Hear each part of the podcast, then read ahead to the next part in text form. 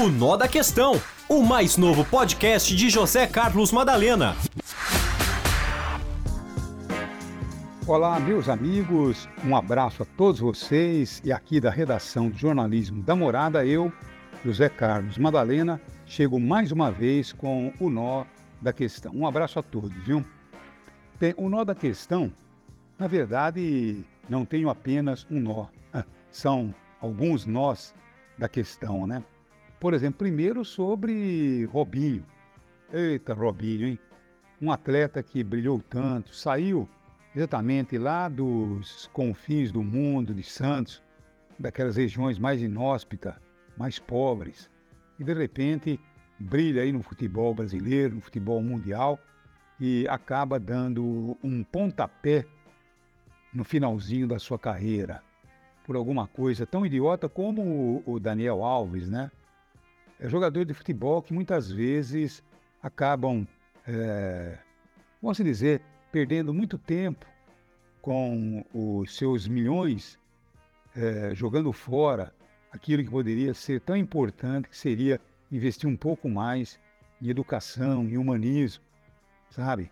Então as pessoas preferem realmente carro último tipo do que perder dois anos, tá bom? Fazer cursos sobre é, humanismo, tá bom? Cursos sobre comportamento. Você entende? Não seria tão bom as pessoas mais ricas, como é um jogador de futebol, que não teve tanta oportunidade assim, de aproveitar a sua riqueza também para saber como se comportar, para saber eh, como evitar essas situações tão absurdas. Agora tem vazado aí áudios sobre a conversa de Robinho com seus amigos e fica mais patente do que nunca que houve realmente aí a violência contra a moça. Agora, o último, o último uh, áudio que se ouviu foi o Robinho dizendo que uh, colocar o pênis na boca da moça que foi vítima não era crime sexual. Não, o que é crime sexual? Tá bom? Tudo quanto é tipo de violência.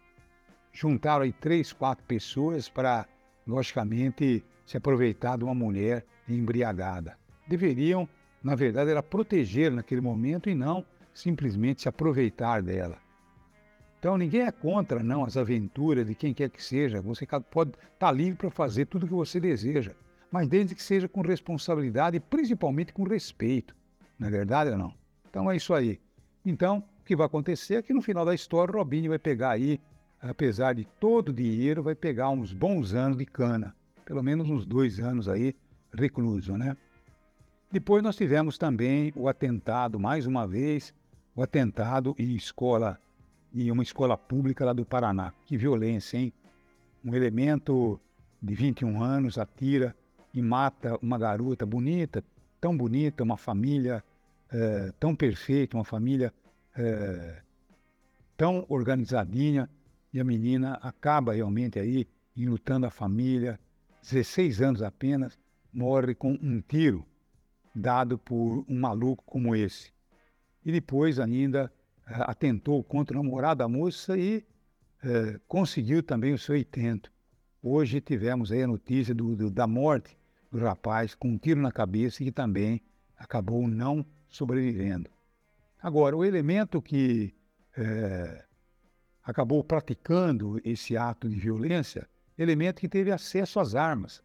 Por quê? Porque fizeram tanta apologia sobre o uso de armas. Não, temos que armar a população brasileira contra o comunismo. Essas loucuras, essas insanidades que acabaram estimulando ainda mais o uso de armas. Como vem acontecendo em países é, beligerantes, né, como é os Estados Unidos. Olha lá, onde tem arma, tem essas questões acontecendo. Um nível de assassinato, de coisas horrorosas, é, um nível é, insuportável. Está aí, então, mais um caso. Precisamos é combater as armas. A arma tem que ser usada é, pela lei, por homens da lei, bem preparado para isso. Qualquer pessoa que for pego com uma arma, seja para que for, tenha que, logicamente, ser penalizada. A arma é coisa de é, pessoas que não têm a cabeça no lugar. Ah, mas é para se defender. Que nada, senhor. Tá bom? Bandido é, não pode usar arma, tem que ir para cadeia. E o cidadão comum também não pode usar arma. Temos que combater o uso de armas. É isto. E também, para a gente encerrar exatamente o nosso nó da questão, hoje tem mais um nozinho aqui sobre conversa telefônica que envolve o general Heleno, que era o homem do gabinete de segurança do presidente Jair Bolsonaro.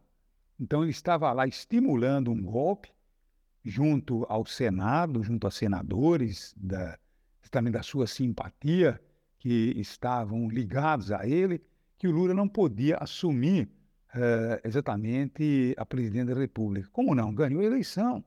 Tá bom? É a democracia e é essa que nós temos que proteger, proteger a democracia de qualquer jeito. Como está acontecendo hoje lá nos Estados Unidos, democracia que também foi uh, abalada por um louco que foi presidente dos Estados Unidos. E aqui, embora o Bolsonaro esteja dizendo que não estimulou é, um ataque à democracia, ele também não fez nada para evitá-la. Esta foi a realidade, tá bom? Porque quem está interessado realmente em manter a democracia trabalha por ela e não simplesmente lava as mãos dando uma de Pôncio Pilatos diante de tudo aquilo que ele assistia via e muitas vezes, viu, como aconteceu em 7 de setembro, lembra daquilo que aconteceu?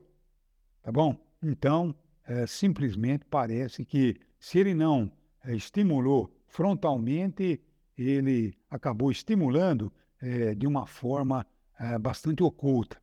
Tá bom? Então é isso aí que deve acontecer. Tem que responder por isso, porque para manutenção da democracia nós vamos ter que fazer o que estamos fazendo, brigando bastante, indo contra aqueles que realmente atentam contra a democracia. É isso aí. Um abraço a todos. Eis aí o nó da questão e amanhã estaremos de volta. Um abraço a todos, até lá. O Nó da Questão, o mais novo podcast de José Carlos Madalena.